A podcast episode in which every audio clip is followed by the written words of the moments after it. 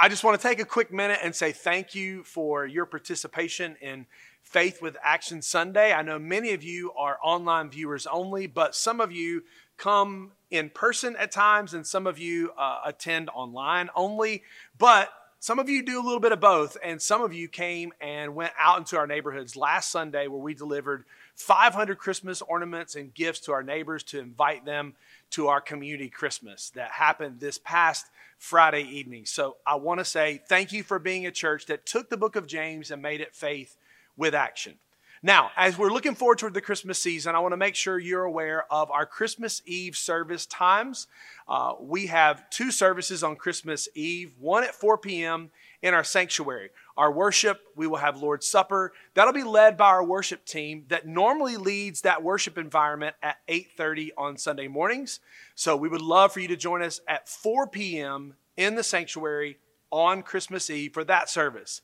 Then at 6 p.m., outside. Yes, outside on the field around the Christmas tree with all of the lights that we have set up for our community Christmas. We're going to have a time of singing a few Christmas carols, a time of reflecting on the story and the hope of for eternity, which is Jesus Christ. Now, for that night, unless it gets super cold, which we'll make sure you're aware of if we change plans, but right now the plan is to be outside at six o'clock. So dress warm, bring a chair, and join us for a Christmas Eve service. We'll make sure to keep that service relatively short. Uh, so if it is pretty cold, you can make it through that evening. Now, today, today we're going to be looking at light. I was recently looking on Amazon for light bulbs. There are 30,000 choices for light bulbs. I remember as a kid, I know this is taking me back some days, walking into the grocery store and there were 60 watt, 90 watt, or the 30, 60, 90 watt bulbs. That was it. Now there's 30,000 choices. Some of the light bulbs are blue light, soft white, yellow light, reading light, kitchen lights, all the different options. I just like a light bulb, just plain light. But Christmas, all we talk about, all we see around us are lights. Christmas lights on homes, Christmas lights and decorations, Christmas lights on trees. Did you know that the idea for Christmas and light, it's not our invention. In fact, far before there was an electric way to display light, there was a much more important light. All the way back in creation, light shone in the darkness.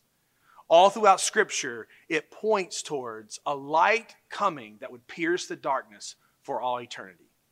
And that light, it's not manufactured by a bulb. That light is Jesus Christ.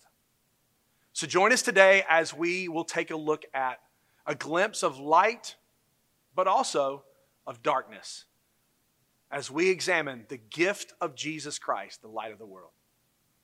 Let's pray before we continue. God, thank you so much for the opportunity for us to look into light and realize you are all about light, brightness, shining, dispelling darkness, moving into places where it appeared to be the most bleak, hopeless, filled with loss. You spoke light. You were light. You are light. You provided light.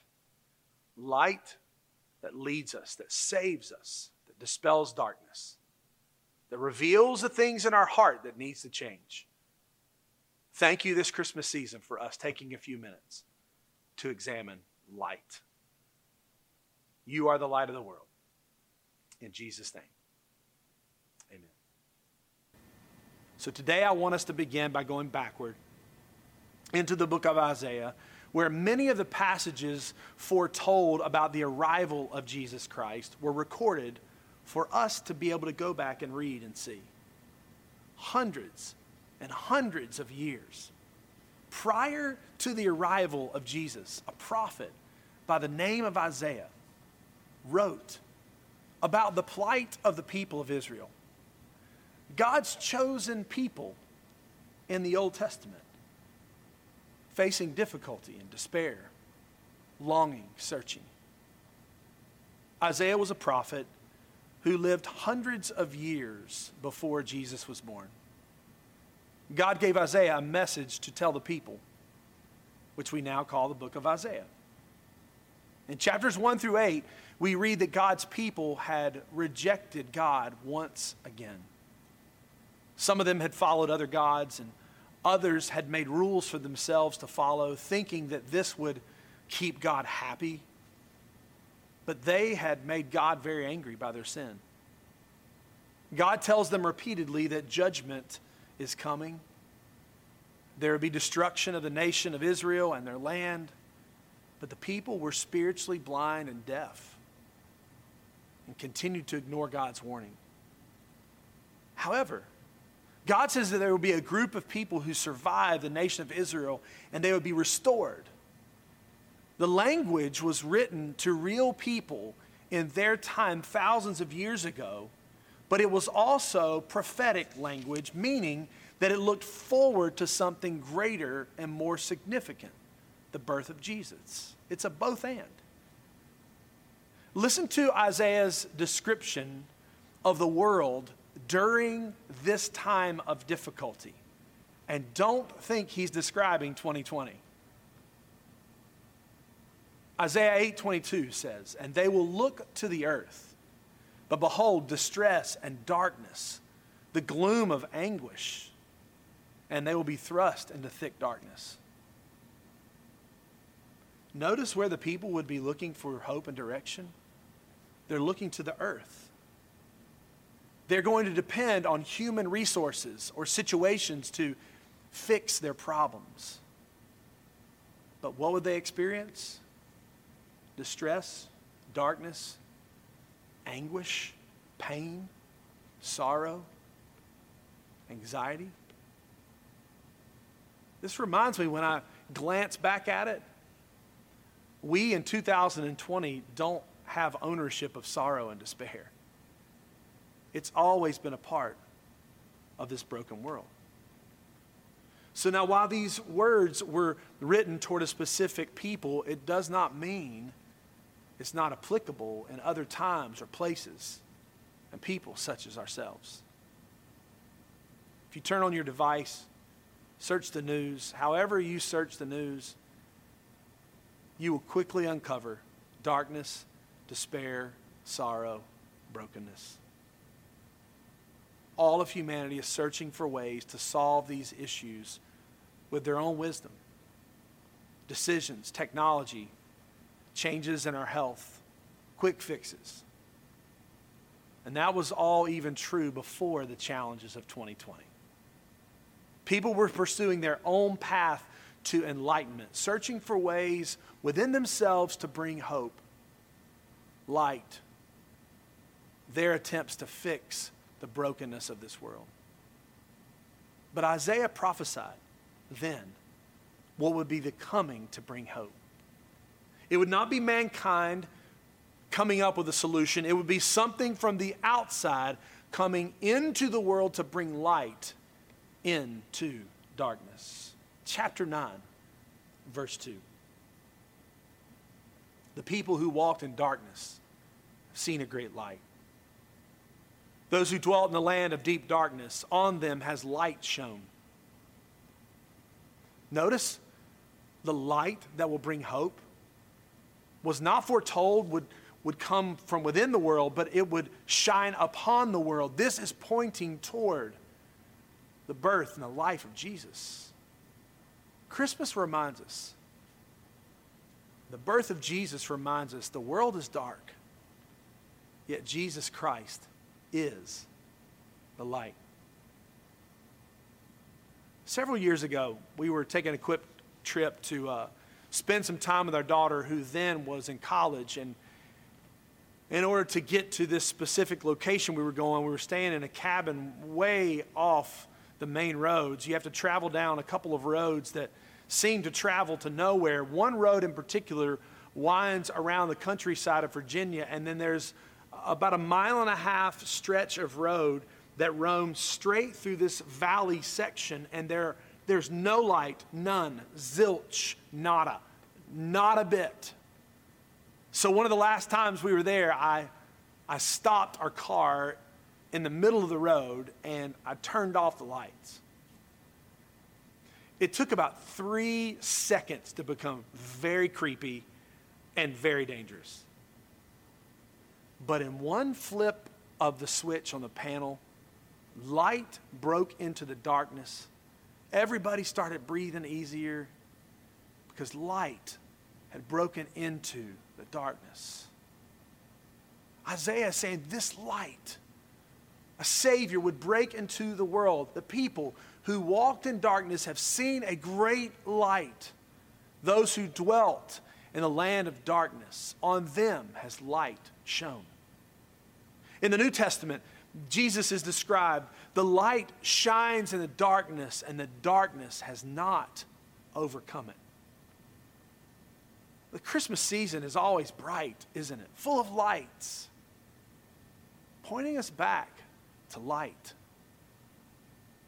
If we take an honest evaluation, it should remind us that when Jesus Christ came to this earth, he didn't do so to make the world a better place or to just preach a few good sermons and then head out of town. He didn't even come simply to perform a few amazing miracles and turn some heads. He came to bring light. He came to bring hope. He came to bring peace into a time of tragedy in the world. He came to bring us out of spiritual death, out of darkness, out of despair. He came to declare an answer to the prophet Isaiah I am the light of the world. And this message was needed then, and this message is needed now. He is speaking in Isaiah this message to people who have a heritage, have in their background 400 years of slavery, but they also will have to experience 400 years of silence, waiting, anticipating these prophecies to come true. When Jesus Christ breathed his first breath, it was making a declaration into the silence of history and into brokenness. Light has come. I asked myself many times this week why is it so important that Jesus is prophesied as the light, claims to be the light, and those who watched him live and followed him declared him to be the light? Why is this such an important theme in Scripture? A few things I want to point out to you today about the great importance of examining Christmas this year. Jesus is the light of the world. Light dispels darkness and promises life. John 8 12. Again, Jesus spoke to them, saying, I am the light of the world. Whoever follows me will not walk in darkness, but will have the light of life. When we celebrate the birth of Jesus Christ, we are not simply looking into a manger thinking how tender and mild, but we are looking upon God made flesh dwelling among us, and He came to deliver, as He says, life, to conquer death, to conquer sin, and to promise us eternal life. Darkness is a picture of death and separation from God. But light is a picture of life and a relationship with God. Jesus Christ delivers light and life. You see, there can really be no greater contrast than darkness and light. Complete darkness, void of light. Jesus was and is the light of the world, and his arrival dispels darkness and promises life. Jesus is the light of the world. While darkness hides the truth, light reveals the truth. This is the message we have heard from him and proclaimed to you that God is light, and in him there is no darkness at all. If we say we have fellowship with him while we walk in darkness, we lie and do not practice the truth. But if we walk in the light as He is in the light, we have fellowship with one another. And the blood of Jesus, His Son, cleanses us from all sin. In darkness, we can hide the truth. In light, truth is revealed, it's on full display. There are some difficult truths we have to wrestle with. This causes us to admit something that's difficult for me and you to admit. When we receive the gift of Jesus Christ, we are proclaiming our inability to save ourselves. We cannot save ourselves, and we are dead in our sin without Jesus Christ. Let me repeat that truth. We cannot save ourselves, and we are dead in our sin without Jesus Christ. When we come here during Christmas week to remember, to return, to rejoice in the hope of Jesus, we will be declaring God offered us hope. He offered us forgiveness and grace. And by announcing the arrival of Jesus, we're preparing our hearts for this arrival yet again. We are making a statement that is contrary to the world. I cannot save myself. I am imperfect. I have sinned. I need a Savior, and I can't do this on my own. We're admitting something about ourselves. Let me try to explain it this way. How many of you have ever received a book on dieting or healthy living, eating, or an exercise as a Christmas present? You tear open the wrapping paper, and there sits a, a new Advent calendar 24 ways to lose 24 pounds that you gained during COVID. You get two possible reactions. One, you begrudgingly with a little bit of disdain under your breath, you say thank you. But in your heart, soul, and mind, you might be thinking, well, why don't you go look in the mirror yourself? Or who are you to give out diet plans? But if on Christmas Day you receive 10 ways to tone your body and you, you jump up and you grab the person who gave it to you and you say thank you and you hug them and you say, thank you. I'm so glad someone knew I needed to diet if you react this way, which rarely happens, what this means is that you are receiving this gift. You're admitting your need for it. Even if it makes you a little upset or a little uncomfortable. Maybe it points out a flaw or a shortcoming. There are times when the greatest gifts received are the hardest to accept when we receive the gift of Jesus Christ, we are proclaiming our inability to save ourselves. We are declaring, I am dead in my sins. I'm a sinner. I need a Savior, and it is Jesus Christ. There's another truth about Jesus and light not only do what we have to admit that Jesus Christ is our Savior, and we are not a Savior, we must realize we cannot hide when we're in the truth, when we're in the light. The truth is, you can't hide in the light. Scripture says, if I say, Surely the darkness shall cover me, and the light about me be night, even the darkness is not dark to you. The night is bright as the day, for darkness is as light with you. This is a reality check moment when you realize Jesus is light. You can't hide. God's word says there's no hiding. I know what you're doing, I know where you are, I know what you're involved in, and where this is all going. You, you can't hide it reminds us and reveals to us we have sinned, and Jesus Christ is the only way to salvation. Jesus said about himself, I am the way, I am the truth, I'm the life. No one comes to the Father except through me. If you had known me, you would have known my Father also. From now on, you do know him and have seen him. The enemy that steals, kills, and destroys has ingrained in our culture that all paths lead the same direction to the same God. Yet Jesus Christ, who was the answer to prophecies and promises, declared there's only one way of salvation, and it is through me. You cannot have fellowship with a holy God through any other relationship than Jesus Christ. But there's another beautiful truth. The sacrifice of Jesus Christ cleanses us from our sins.